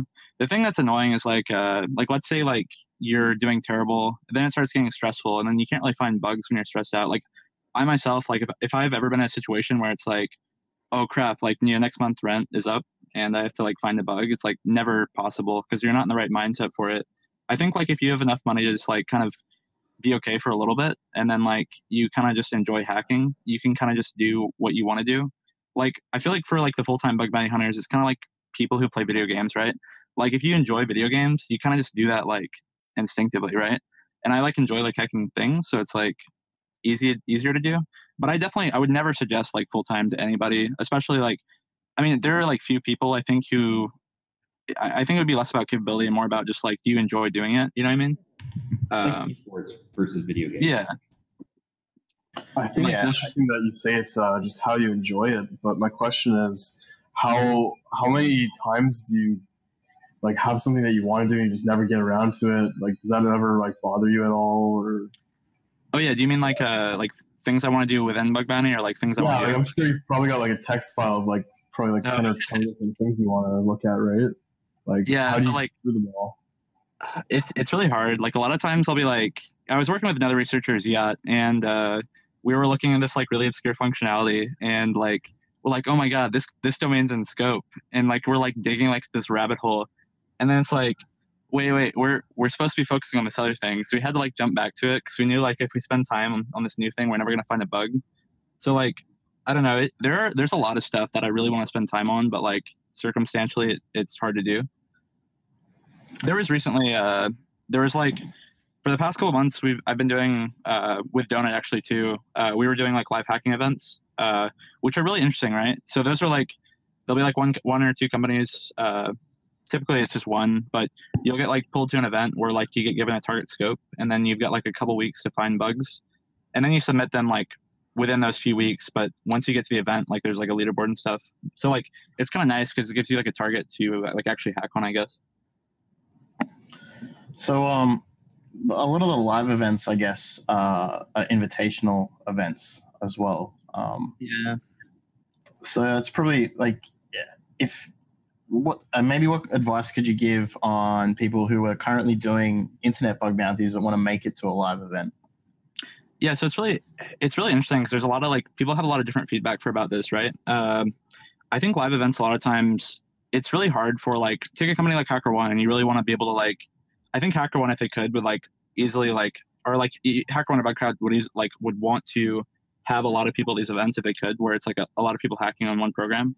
But i think the idea of like an event where like you kind of have to like earn your way there and go there and like then hack on the target is kind of interesting. It's more incentivized. But I think if you wanted to get there, like to hack on like a, a live target, I think it's like one is like community. Uh, if you're like within the community and you're giving like you're contributing things like uh, tools, research, blogs, uh, that's a huge thing, right? Like if you kind of know your way around and like you're able to like give like things back to the community, that's you know good. People kind of know who you are. Uh, if you're like a good hunter, right? If you're improving, if you've got a great signal, uh, and you kind of like are able to do well under pressure, which is kind of what the live events are, right? Uh, I think there's like you, you'd be kind of one of the people who would be invited to the events. Uh, I think it's kind of a hard transition because like most of the people who are at events, uh, it's at least for me personally, I've noticed there's a lot of the same people who go to the live hacking events, and then uh, there's like a different pool each time of people who are, you know, kind of newer people or people who are like kind of blowing up a little bit and are able to do stuff. And I think it's kind of like a trial and error type thing where it's where it's not necessarily like, is this researcher going to perform well at live events? But it's kind of like, uh, can you perform well under pressure at these events? And I don't know. That, that's just my view on it. Uh, I think the platforms that are kind of working on like a technical way that people can sort of earn their way to events. I know HackerOne, for instance, Ben can talk more about this as well. Uh, does like CTFs, and if you you know complete the CTF or one of like the th- first three people or whatever, you get like a paid invitation to like, for instance, I think there was one for 702 this year. Mm-hmm. So uh, you mentioned contributing uh, back to the community, um, like in regards to like bugs, like write ups and things like that uh, after something has been triaged. Like, how do you feel about sharing? You know, uh, something that is going to help basically your competition make money and potentially you make less money. Like, is it? It's it's a big conversation. Um, sorry to jump in. It's a, it's a huge conversation because like at the end of the day, there's so many different programs. Some of these programs are private. Not every hacker's on all these programs, right? And if as long as you're not the only person sharing in the community, and there's other people sharing new tools, new articles, new write-ups, new bugs, whatever that is, I think it balances itself out. But also, you're right. Like if I find a new technique, I'm not going to write it up immediately. I'm going to do my research, and I think that's what most hackers do. They go into their research they try to make as much money on this uh, new technique or new vuln type they found, and then they start slowly uh, you know pushing it out to the public, whether it's a talk or um, a blog post, and kind of taking credit for that work. You know. Yeah, and I think I think it's interesting too. I think for the most part, bug bounty is like incredibly collaborative. Uh, maybe there are a few people who are like incredibly like kind of just looking to like leech off other people for bugs, and it kind of sucks. But I think as long as you're not really like working with people who are like negative to you and just like enjoy like what you're doing, like the research, and are able to like contribute alongside you, then it's totally fine. Like for instance, uh, maybe you make a mistake and you work with someone who's like just kind of like leeching off you. Like I just wouldn't work with them again, you know. Uh, sharing blog posts though, yeah, like Ben said, like if if you're if you do it like if you feel like you've juiced it enough, then I think it's totally fine to share. And I, I love sharing, you know. So like, I would much rather like share it than not share it. Something Cool. interesting you mentioned a little bit was uh, pairing in bug bounty hunting. This is something I've heard about a little bit. Uh, could you talk more about what that usually looks like? You know, if you're you're pairing up with somebody else to, to look into a bug. Yeah, so I'll give you an example of Donut. So like uh me and me and Donut worked together at like this uh BugCon event in San Francisco and uh there was a an event in Las Vegas that was coming up in like two weeks. So like we we decided in San Francisco that we were gonna create a team for the Las Vegas event and uh we got like five people together. We were all like pretty good friends and like we all had different skill sets. And I think that's an important thing, right? Uh like let's say for instance uh pairing i think pairing works really well because a lot of people have different approaches and different like things that they're good at like let's say for instance one person is good at like reconnaissance and they're able to reproduce a particular type of finding like in different environments and then someone else is like able to find that particular interaction like let's say for instance uh you notice that there's weird stuff going on with like i don't know the X-Forwarded-For header and you're able to like access like specific targets that you shouldn't be able to like slash admin via passing like a local IP. Uh, and then someone else is like, oh, you know, I'm crazy good at recon. and I can find like all these different hosts. Then you can just kind of apply that there. But I guess Okay. going back to that, oh, go ahead. Sorry. No, no, it's different disciplines, right? Yeah, absolutely. I mean, like, yeah, with with any like with any like, I don't know, with any like work, I guess there's people different disciplines. But I guess one thing too is like being able to like build off excitement off each other. Uh, like half the time you don't really want to look for stuff. You kind of just want to like poke at something, you know. I think it's really exciting. Like once you find that, like something you can like mess around with. Like let's say there's like some like potential server side request forgery, and like maybe you're, you didn't really want to find that, but someone's like, hey, check this out, and then you can kind of just like work it, work it up, and like try different things. Yeah. Oh, I guess um, it is. We we created a team for like the Las Vegas event, and it worked really well together. Uh, we had Andre Fisher, uh, Donut. There, there's uh, Yassine and uh, a couple other people who were all like just like hacking together on a team, and it worked really well. I don't know. Yeah, don't know it if you Yeah, it was actually really cool because uh, in a weird way, we kind of like self-organized. We we kind of like Yeah. split off into like working groups. Like I was looking at a particular like uh, recon source that uh, I wrote a tool before the event to try to find a bunch of uh, shit from that recon source. And so as I was like getting interesting entries, I was sending it over to somebody else, and we were splitting up the work of like going through it. And then at the mean meanwhile, like you Yassine and Ramsexy were off on the side on this other asset. Like they both had an account on the asset and they were testing like interactions between accounts and shit. And then like OXCCB, ZLZ, they were going off and like doing some interesting shit on this other asset where they were kind of like free roaming and looking for. It was really cool. It was a good time. Yeah, it doesn't have to. It doesn't have to be like limited to the live hacking events either. Like I've hacked with a number of hackers uh, through different you know, Slack channels and stuff, and I'm amazed of how many times I've missed something that you know they pick up and like, oh shit, you know, we found this um, that I completely looked over. Uh, I think it's an approach in the background you have and how you look at things. Um, so it doesn't have to be limited to just doing it in person. And um, I think a lot of people collaborate, whether if it's just uh, sharing sources for recon or just pointing to the app they think is vulnerable, but they haven't found anything on it. You know. Yeah. That's awesome. Cool. So we had a- so, wait, Sorry. sorry. You gonna do a question from the chat? Uh, there was one from from Twitter. Um, yeah. Was it Esquirings? Because Yeah. his, Esquiring. So first off, everybody shouts to Esquiring Fred Jennings for to ask us a question. Um, he made us a GitHub license, which anybody here can use. Um, I didn't even know you could add a license like this to GitHub, but That's apparently you can. beautiful. It's called the "Do What the Fuck You Want to" public license, and it's like the GNU public license, like any other license that you might put on your software, and it just says "Do what the fuck you want to," and it looks very professional. So shout out to uh, Fred Jennings. Thank you so much for this. Um, He's a good guy. He's actually that he's a pro in that field. Just. FYE. Yes. Yes. Um, so yeah, his question was, what are your favorite tools or methods for efficient initial investigation slash discovery for bounties? Bash. That's in one sentence for me, to be honest. Yeah, I do a lot of scripting over Bash. It's just made it easier for me. Yeah, Bash is so nice because like I feel like there's so many like little like it's so hard to find like a concrete like single tool for like all this different stuff you do in bounty stuff. So I think Bash works really well if you just want to like throw together a bunch of stuff. Oh yeah, you wow. start talking about like making like a shell script with a bunch of different tools to just hit something with. Yeah. That actually like alleviates a little bit of my imposter syndrome when it comes to this kind of stuff because I'm new to uh, the whole CTF and bug bounty stuff. Um, never really di- dove into it super hard, and uh, I find myself relying on a lot of just shell scripting stuff, and it, you know, it's not as hardcore as interesting as C. Um, Yeah. So yeah, that's yeah, I mean, if it makes you feel better, man, I don't, I don't have a developer background or any programming languages under my belt. I know a little, I know a little bit of Ruby maybe and some Python, but at the end of the day, Bash is my go-to just because it's easier. When you mass stuff at, you know, you, I'm scanning uh, thousands of hosts at once. I don't have time to sit down and uh, write stuff in Ruby and figure out what, why it's not working. I just put something in Bash. It's a loop, loop through other tools that people have already written and using it already instead of wasting my time. You know, that's just Yeah, well, that's it.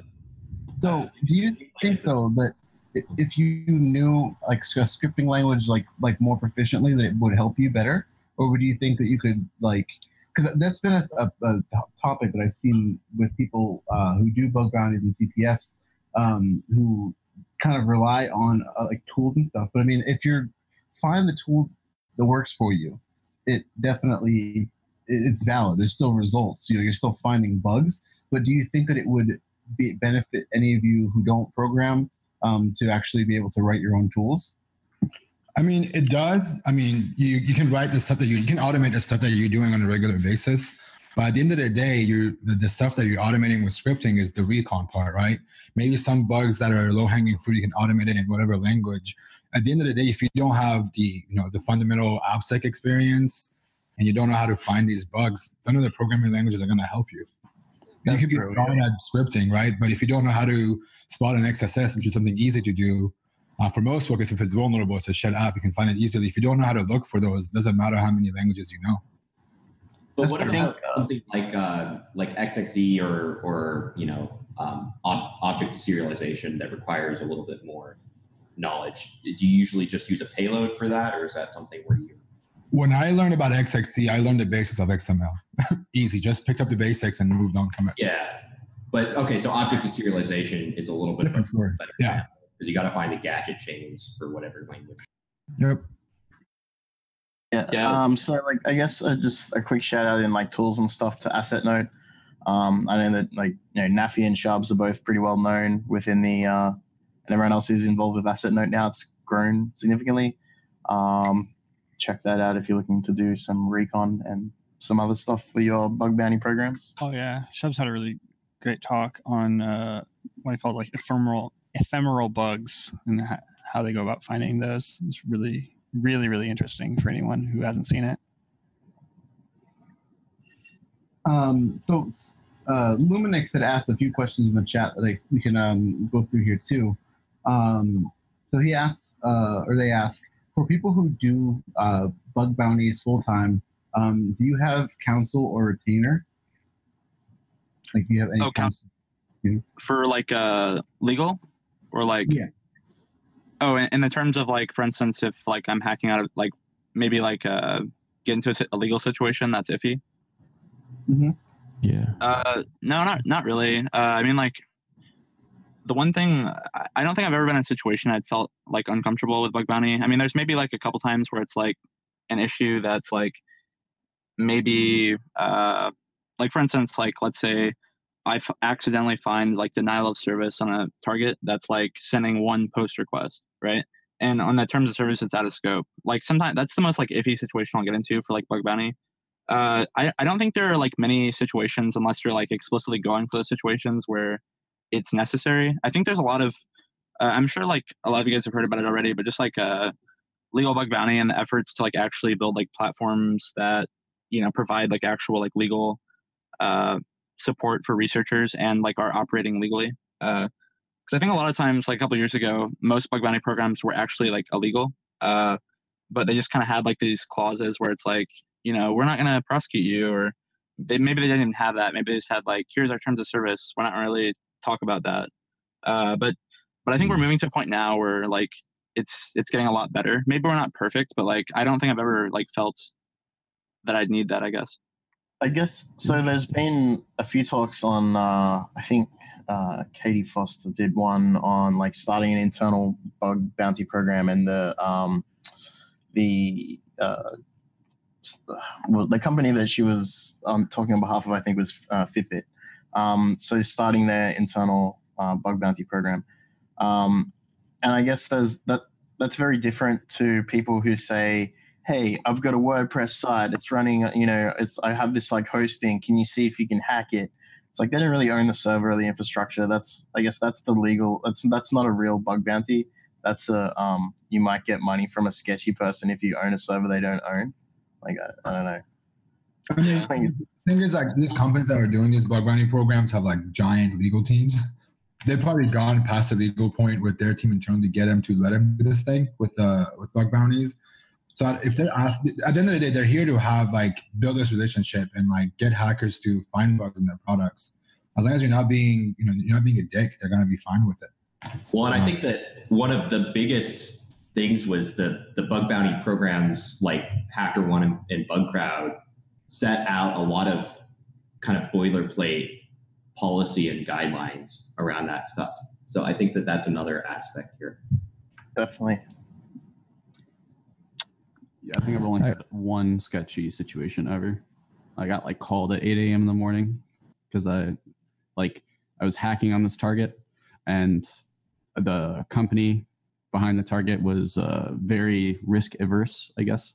And while I was hacking it, I was like live tweeting. I was like, "Oh wow, I just got this." Oh yeah. I didn't say where. I didn't say anything about it. It was just talking about a book. Like I could have been doing a CTF. Nobody would have known Yeah. and uh, and I was just like, oh, any ideas? And people were suggesting shit, and I was like, oh yeah, that's a good one. And I was like trying this stuff, and then Oh, yeah. got called at 8 a.m. in the morning, and I'd been up till like 4 a.m. the night before. And I was like, oh shit, come on, I'm too That's, that's impressive, impre- impressive awareness on their part. And Yeah. I actually fucked up pretty bad. Like I, in the recon sense, like I, the what pissed him off was that the video that I recorded of the full chain was too big to upload to HackerOne. So I like did an unlisted video on YouTube, and I was just like, I don't give a shit. So I just dropped the link in there, and they were like, oh, "This is on YouTube. What the fuck?" And then they went and looked at my profile. There's a link to my Twitter, and they see like the whole of last night. of me just fucking around. And yeah, yeah. So I deleted a Sunday's worth of tweets. I mean, there was that um, there was that like shit show with Facebook and Synack when uh, someone like got into the internal stuff for uh, they got into the internal infra for Instagram, Instagram. yeah, that's right. And then Alex, when he was the CISO at Facebook, gave his boss a call and was like, "Hey, what the fuck?" And the dude was pissed because he was just working. Not he wasn't doing research on their behalf. He just worked there, and he was just pissed that he called his boss. And it, kind of a dick move, but it is what it is, you know. No offense. So, um, Yeah. we were talking at the very start of the show uh, a little bit about when like reporting bugs, like sort of like hyping up bugs a little bit. Um, do you guys generally try and like when you're reporting a bug, are you going for like the most money or just to get it triaged? Like what's like what process are you going through in your head when you're submitting the report for someone to read? Also knowing that you've read them yourself, like how how you they're perceived. I don't know. I I think when I first started, like it was kind of like whatever, right? Like whatever I could find. Uh, like when the first like year or two, it's just like trying to understand application security and like for instance, like you explore like cross-site scripting, so you try cross-site scripting everywhere. But I think as like time went on, it's just like more and more just like stuff that I've been interested in. Also, just going in terms of impact, right? So like over the last year, I've done like a lot of research into like directory traversal and like uh, character injection for like URL stuff, and I've just been like trying that like everywhere because I know that like it's there's a lot of different like impact. It varies, but I find like research interesting, you know. So I don't think right now like it's you know like trying to get like crazy impact bugs, but it's more just like exploring something new, you know. I think when I'm like writing up reports, uh, the thing going through my mind is, "Holy fuck! I don't think I hope this is not a dupe." Like that's what I'm caring about. Um, in Oh, terms okay. of hyping up the bugs, Yeah. I actually can't do that. I like, I, I can't do that because I, I've like triaged a fuckload of bugs, and so when I see that, what I'm thinking is like, oh man, I really hope I don't have to explain to this dude why this is not a critical. Yeah, That- it really sours my mood when I see that. Yeah, So, totally like- like, Oh, go ahead. I was gonna just like from my experience, like uh, getting reports at a vendor. Like I've had somebody uh, give me many hundreds of reports of instances of AES CBC, and being like, these are all like padding Oracle, and I was like, none of these are padding Oracle. Um, and you know, putting coming having them come in as critical and like definitely hating, being like, oh, I can't believe this guy submitted like all this stuff. Like this is crazy. Um, but on the inverse of that, like I've never like I- I've never raised the priority of a bug unless it's like doing as part of the triage. You've got like, oh, um, this isn't just a denial of service. This is like a code execution. You know, that's the sort of difference. But like from a from a, a- the other perspective, it's kind of like they want them to be like you know a company really wants them to be lower so they pay out less but you want them to be higher so you get paid more so if you hype it up like it's more likely that a bug will get knocked down than a bug will be raised up it, it's really interesting actually. I think that like within a pen test i think you're more they're typically going to be like very like aversive to the report. Uh like most developers like i worked with during pen test are very like oh you know this is like less than it is. But like with bug bounty i feel like there's almost an incentive for programs to explore the criticality of reports. Just in, in terms of uh so researchers don't leverage things farther than they have to. Uh for instance right like let's say you find sql injection on a domain and you report it and you say hey, I can do this. You know, here's the MySQL error. It's SQL injection. If a team said, well, you didn't prove it by dumping the whole database, then they'd kind of be inviting researchers to like do that. So I feel like a lot of times, like in terms and conditions, they'll be like, hey, if you report something, we'll explore it a little bit further ourselves. That way you, don't have to, and we can have someone trusted doing it. Uh, and I've had like a lot of good interactions like that. So I think like I can definitely see like where you're coming from with like trying to like heighten up reports a little bit, uh, so people understand. But I kind of have to like side a little bit with Donut. How like I feel like most researchers who are kind of just like reporting kind of bullshit stuff do that, and I don't think it really helps because like the noise is already just like all over the place with all the other reports. Yeah, I for for me, like reading reports, you can tell when somebody is is BSing it a little bit, and like there is there's people who will say, oh, you know, you missed the this specific security header that has no implication for your static site. You know, give me four thousand dollars or whatever, and, and those people are very clearly distinct from the people who are actually doing real research and, and putting effort in time into finding these bugs. Wow. But like they're clearing four thousand for little stuff like that though. That's well, no, amazing. they aren't. They aren't, but they're trying to. Oh, I see. I see. They're like, hey, you're not paying me enough for this little thing. It's like, what are you talking about? Uh, what about like seeing people who are actually trying is such a breath of fresh air amongst the sea of totally ridiculous reports. Yeah, totally. What about resubmissions? Like, so say you've got like a load balancer with like you know five nodes behind it, and they patch like they they hand patch one node and the same bug. Like, how do you do, do you go and just like put that in as a whole new bug? Get like pay me again and do it flat for like every box yeah. behind the balancer. I, I've I've definitely heard of people doing that in public reports. Uh, I, I think it depends. Um, on one hand, re-reporting stuff across multiple endpoints is iffy because like that is very possibly just the same technology stack behind it. But also, it's a good way to kind of you know push people to fix the problem. Yeah, like so they they hand patch one, and then you go like, uh, like let me do six more uh, bug reports, and then they basically go, oh, maybe like wake them up a little bit, and maybe oh, maybe we should have like patched all the boxes and triage correctly. Yeah, I, I think one thing that people don't usually think about on the reporting side of things is that uh, you know the security team almost always has really good intentions in mind, um, and I think there's a lot of pressure from trains to not you know spend engineering resources on fixing whatever it is. So there's a there's a push pull that goes there, and honestly, sometimes researchers reporting legitimate vulnerabilities multiple times can be uh, a good way to push, if you get what I mean. Yeah. So uh, you do you want to take this uh, question in the chat? Oh, okay. So how, uh, what about bad vendors? Uh, the people like uh, the vendors that aren't friendly to bug reports. Um, how do you deal with uh, someone that doesn't give a shit? Um, I think it's it's kind of annoying when those like exist, but like honestly, I feel like the researchers kind of we're at a point where you can kind of decide like what you want to do with your time. So I mean, like a lot of times I've heard of like researchers just submitting like a test report. They'll find like maybe an XSS, and they're like, all right, let's test like whether or not this program is good to work with. And like, let's say it gets paid like six months. It's like, yeah, fuck that. I'm not gonna spend time there. Uh, but like, if it's like a particular situation where it's like uh, a really big bounty or whatever, like it's really frustrating to deal with. But a lot- of times I've had like hacker remediation or like Bugcrowd like get involved and like try to like be the voice between the two parties, and it, does like work sometimes. Uh, but just kind of crappy to deal with, I guess. Yeah. Well, I mean, I guess was at uh, the one time that I actually bothered hard to like go hard on a bug bounty, and I submitted all this stuff, and uh, it ended up being a talk at BSides. Like, and then they gave a shit after that, and I ended up getting paid. Um, but yeah, I sent them a few emails like, hey, so if these are all not important, do you mind if I talk about them? And then they were just like, didn't respond. So I was like, okay then. yeah, I'm gonna do this, and if you get in my way,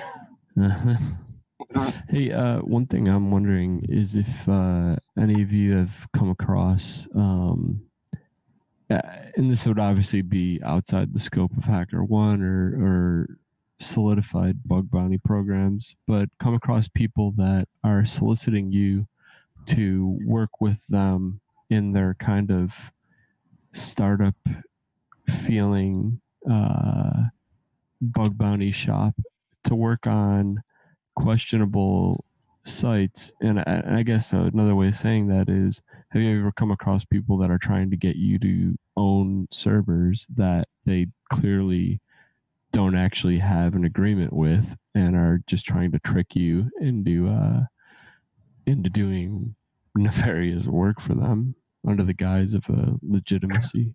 I think I've had more people just bluntly ask me that question than like try to like fake their way. I had a guy that hit me up randomly, and then uh, he was just like, "I have projects for you." It's kind of like gray hat, black hat, and I'm like, "Okay, like that's that's what you that's how, that's what your opener was."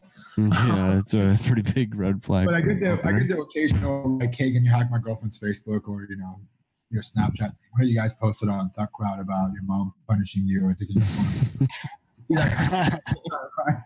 yeah, you just gotta say, hey, I, I don't, I don't. People ask me like, hey, do you have websites? I just reply saying no.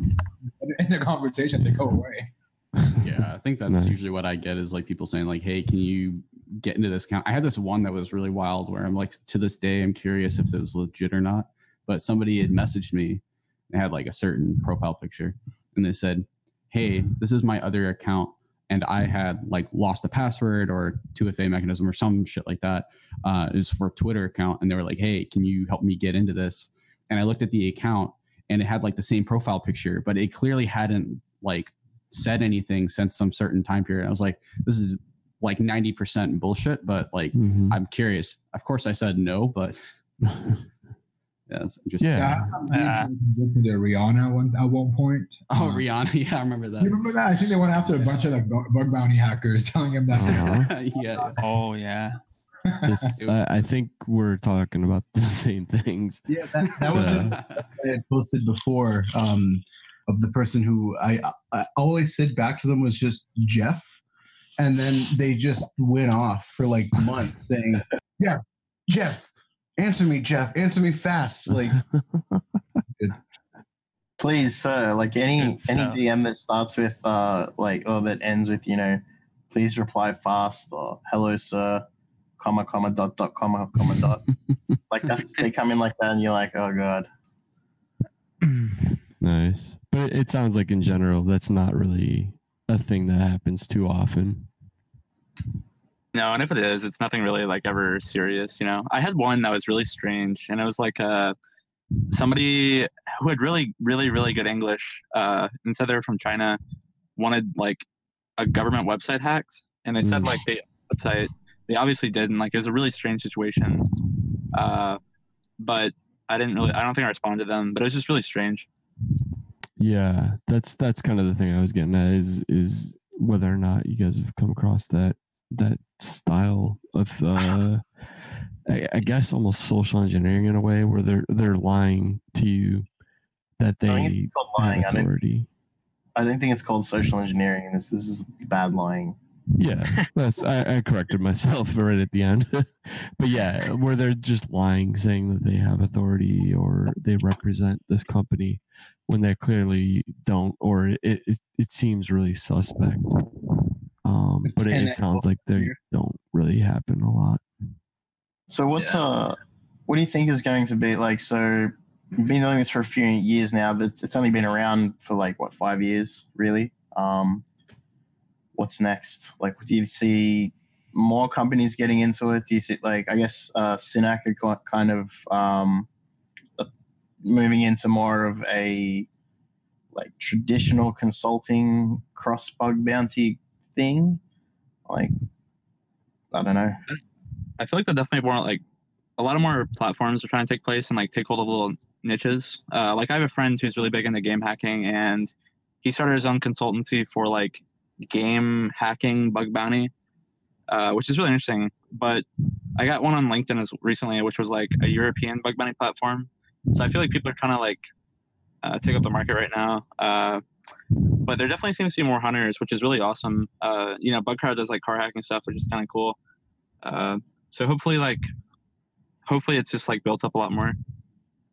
Yeah, I think there's uh there's also uh, a few other platforms I don't know I've, I haven't been involved with um with any of this, but are doing more internal testing now uh, through Bug Bounty. So like VPN gateways and, and whatnot. Yep. Uh, which is pretty cool as well. Um, moving off like off that uh, just internet facing stuff.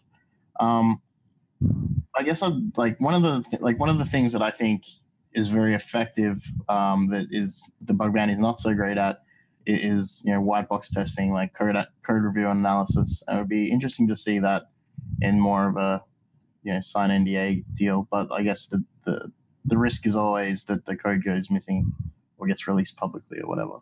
But I think that'd be be interesting to add uh, addition to the scene. It's kind of frustrating, say- honestly. Oh, go ahead. Sorry. Oh, uh, yeah, sure. Uh, I would actually say it's like kind of eking its way into the scene right now. Like at live hacking events, I, what I've noticed, and at least like the Bugcrowd events, um, and I'm trying to remember. I'm not sure if this happened at 702, but uh, at least at the at the Bugcrowd event, and then there was one other one. They had people from the target with laptops, like engineers, like walking around and be like, anybody need to see source code, and it was actually really cool. Um, I wish that the I wish that the interface was a little bit better. I like had to tell the guy like what I was looking for, and he had to like try to go through the code to see if he could find it. Uh, spoiler alert, he couldn't. But it's kind of neat that people are trying that because I definitely my from my background's like traditional code review, AppSec developer kind of stuff. So if I could see code, like I'd be finding things a lot quicker, Right. uh, Yeah. than having to like guess and check. So I I, I really hope to see more exploration in that from companies. But yeah, like at a wide scale, it's pretty hard to do. Was that Like, so, event? did you have to do NDA before that event started? I assume. I'm sure Yeah. there was something I clicked. I don't know. Yeah. Yeah, we there were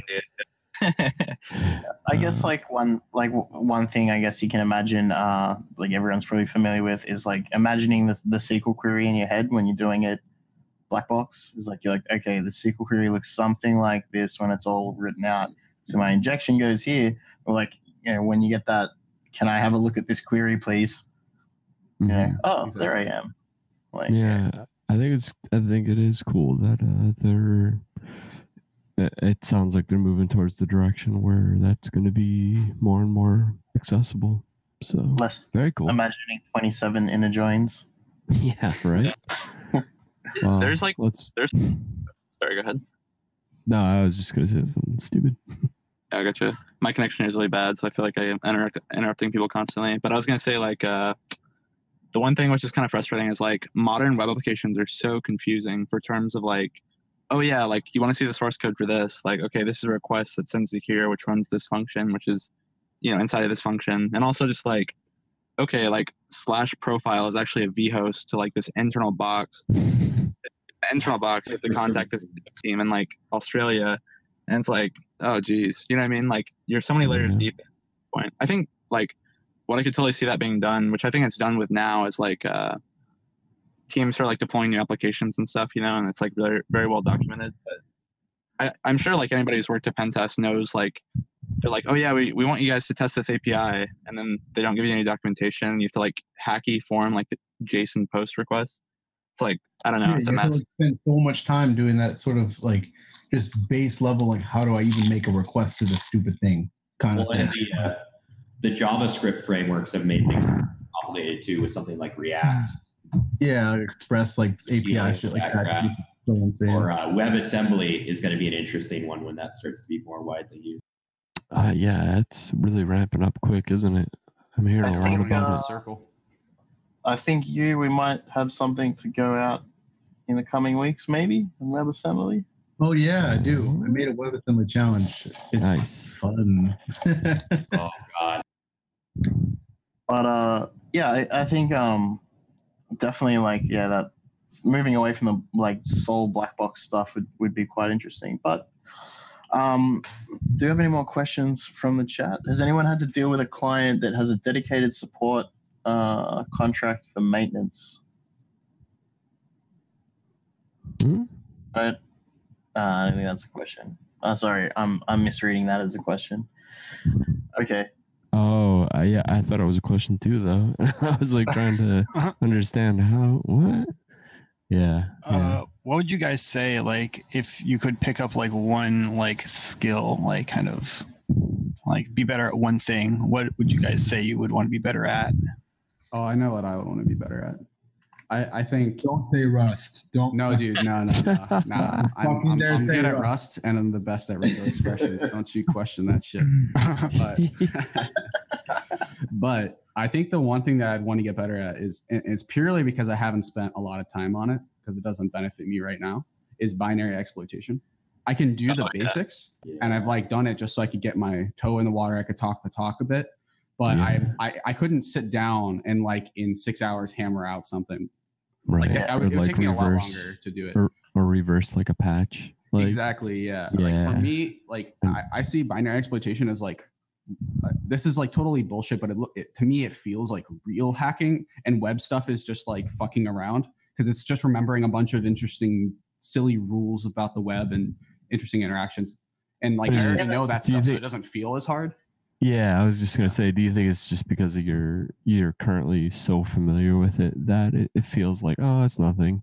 I- yeah, But I'm pretty in sure it is. reality, yeah, it's probably And I think also, also like XSS and stuff, it's a lot of that. But then there's also certain classes of web bug that that are more server side, require a little bit more like yeah, Yeah, like as a as, like, as a flip side to that, are laid out. as a flip side to that, like um I feel like I've spoken to some very very good binary reverse engineers, uh, and and you know who can who are very good at writing exploits and stuff, and they don't um know a lot about web, and they're like, I need to learn more web. So I guess like the final goal could be something where you know you get uh like something through like a binary uh like a, a remote binary exploitation payload through reverse proxy that you mm-hmm. understand because you know like the web stuff and then you have you know the target is actually you know um like remote code execution or something like a buffer overflow or something.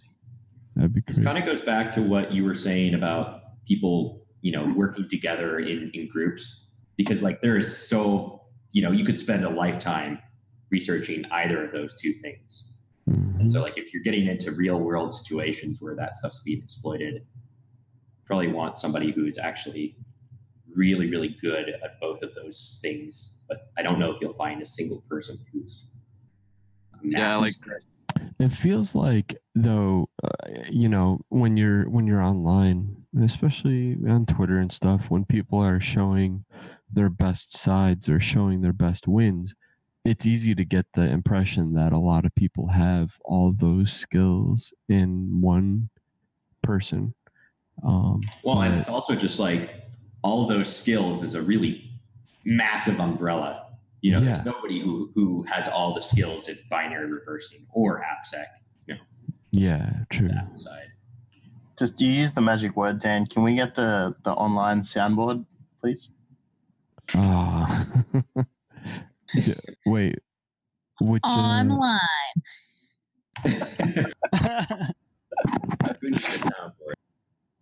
No, that's a, that's the soundboard. Um, oh, is it? Uh, Wait, what was that? Literally that, what- me saying, that- did I say cyber? Hell yeah. Well, hey, is there any last words that anybody here has for, or any of our guests here have for anybody who is looking to get into bug bounty and having heard a lot of the ins and outs of the industry and the culture around it? Um, do you have anything else you want to share or anybody to shout out? I want to give it a give it a try with the whole getting started in bug bounties. Like, there's two things. Anybody that hits me up asks me that's non-technical, and I think it's like in anywhere in life it works. Is one is perspective. If you wake up saying I'm not gonna find shit, you're not gonna fucking find shit. Like perspective has been a huge thing to me. Um, it, it sounds cheesy and cliche, but honestly, it's been different. Uh, when I wake up saying, you know what, I'm gonna pop this thing that I've been working on for a week and not finding anything on. And then the second one is just grinding, which is the same thing as you know, I've waken up and saying I'm going to do this, and I've been doing it for two weeks now, and nothing. Um, grind and just perspective. Don't give up. Uh, it takes a lot of time. It sometimes takes maybe six months to a year for some people. It took me six months for my first legit bug when I found a SQLite that you know meant something to me. Um, just don't give up. It takes a while, and there's a, there's a lot of competition. But once you get that, you know, once you get into the the groove or whatever you want to call it, and you start getting the idea of how to identify things when you see them, you start having a clear vision of how things work and how to approach these targets when you see them. Yeah, just just to add on to that really quick, um, because we're running low on time, but I had put out a uh, a small poll, kind of asking, you know, how long do you do you typically spend? What's your median time that you spend per box for uh, hack the box? And the answers to that were were clearly very much well over six hours, more towards the day plus range. And um, I think not being familiar with it, I had no idea that a majority of people eh, spend a large amount of time on boxes. So I guess the point of me bringing that up is just to uh, echo what you're saying and and give some new newcomers uh, hope that yeah, if it takes a long time to get into that box, that's fine. Um, that's Yeah. that's just the game. Yeah, you have to remember this isn't easy for everyone, like for almost anyone, right? Like that's why people are getting paid money to do it, right? yeah, yeah, that's a really good point too. yeah like i- i- if it's all right to like jump in on this i i I definitely usually will probably spend like four to six hours to get like my first bug on a target um sometimes it happens really quick but like that's luck of the draw at that point. It's usually it's not because i was doing anything special or had some magic sauce. It, it takes a lot of time to really kind of like understand what you're looking at and start identifying like the uh, places of interest i think.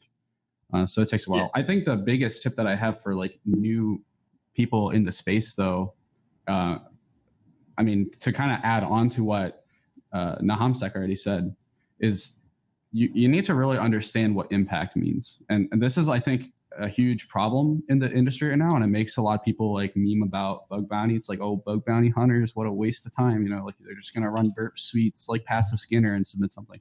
And to be honest, there's a little bit of truth to that some people are doing that and i think like they need to understand what's the actual impact and so the thing that i usually tell people to try to understand that is you need to pretend that you are like legit black hat. You're actually trying to take this company down. You're trying to actually steal some shit from a user. How would you do that with your finding? And i think a lot of the time they're going to just say like if it's bullshit they're just going to say but this report got paid. I'm like well that's because that program sucks and they shouldn't have paid it. Like straight up. There's a lot of bad Yeah. programs and it ruins it for the rest of it rest of There us. And and there's a lot of good programs too, though. If you report stuff that's legitimate, people will be able to recognize that. Like good programs can smell that shit out from a mile away. I think, uh, it, but yeah, the the original thing that you're saying of understanding impact and being able to convey that properly is going to likely be the difference between getting paid for your hard work and not. Yeah, I think uh, a good example of of uh, you know impact as well is uh, where we had you know, we talked about earlier in, in the news the the baby monitor and the that in that story when that uh, thermostat was hacked the uh, the thermostat was cranked up in the baby's room to like 38 degrees or Celsius or whatever like so Oh, what the fuck? Yeah, the hacker did some some nasty shit. So like you know, it might have only been access to like that specific bug might have been pretty crappy, but it had a real world run on effect that uh, impact can extend a little further than like you know, oh, it's just a CSRF. It's like it's a CSRF that can change the, you know environmental controls. That's bad. That's worse. Exactly, and it's interesting because like you can look at the same bug in on two different assets, and you get wildly different impacts. Like I had a um, a CSRF that was like it would atta- you would attach your uh, account via a particular integration to someone's service. Uh, it was like just the standard OAuth, like forgot to check the the to- the state token, and in this particular case, it was like pretty low. I was like surprised that I got like more than three hundred dollars for it. And in this other case, it would actually like on this completely different asset exfil all of their documents, and I just had everything. It was like for some legal target too. So it's like it's super beneficial for you to l- learn this skill because you'll get more money out of it. the impact thing is wild because like there was a time when like Donut and I found the CSS injection and we just didn't want to give up on it, and we turned that uh, CSS injection into uh, CSRF tokens, which went from a fifty dollar payout to a max payout of fifteen hundred dollars. So that impact thing makes a difference. Just gotta figure out how to use it. Right. Yeah. Yeah. There's something. It's it's the unfortunate uh, part, but those soft skills uh, they do come in handy. Like you, you got to have at least a little bit of them. Well, it's not even soft skills, just knowing what the impact of the data you have is on the system that you're attacking. True, Yeah. but I, I mean, it being, you know, if even if you know the the impact, if you're not able to communicate that impact uh, Yeah. in a in a way that's Yeah, if you're overly adversarial or you're not clear, yeah. yeah, yeah. I, I think it's sort of related. There's like this funny story of uh, somebody had found this vulnerability and it, it like leaked a bunch of data, but they weren't from the United States and didn't know what SSN stood for. So they're like asking in the report, like, what is this SSN value? You know, and they pulled a bunch of, I don't know. I, I just thought it's funny. But yeah, they they they weren't clear for impact there, but definitely a critical report. If you get the opportunity, go look at some of the like top HackerOne reports where they're not legitimate, like their close is invalid, because you get to see some of the bad behavior of people who just are not legitimately aware of the report that they have. I think it's hard too because like getting into a bug bounty, you really want to find the bug, you know, and like you may find something that's like not necessarily like uh, exploitable or an actual vulnerability. Like let's say you find like post base open redirect, which is like not really an issue, and then like you really try hard to explain like why there's impact there. But I guess that's the one thing like to suggest is like void like explain to the team how it could be used by an attacker, like what the actual impact is, and then if you can't justify yourself, you'll be fine. You know, like just don't report it. Yeah, and I mean, be willing to to give up in that kind of situation because if you keep fighting that, then you're just going to piss everybody off, and it's not going to it's going to make Yeah, everybody in that conversation. Exactly. I, I, I think most of the top are quote unquote like top hackers, you know, I speak to like all started off reporting NAs and informatives. And I think like Pete Yaworski talks about his book, how like when he first started, he, he wasn't reporting anything crazy. And I think most most people do. It, it's kind of a thing you kind of have to feel your way through. Like you can maybe investigate like you, reading through Hacktivity is great, like Donut said, because it's like you know you can kind of uh, feel that out easier. But I think it's kind of learned over time too. I think there's actually a, bit of a downside with the hacktivity. And don't get me wrong, I absolutely love disclosure, and I think that it's like super awesome that everyone can learn from it. But the the thing I have a problem with is like when people are disclosing the inf- like the informatives and NAs, uh, because what ends up happening, uh, it's even worse when it's like they actually pity the hacker. They close the result, give them like fifty bucks because then that just gets blasted everywhere. Like the GitHub Wiki one, man, that was Oh my that felt God. good. I loved getting those. Um, but I will say, uh, reporting uh, like the the ones that are closed as informative, uh, the ones that I think are worth looking at are the ones where the companies have said, "We're going to make this public because you're asking us to give you a bunch of money and you're behaving really badly and you don't have any sort of legitimate bug here." It's a guide for what not to do.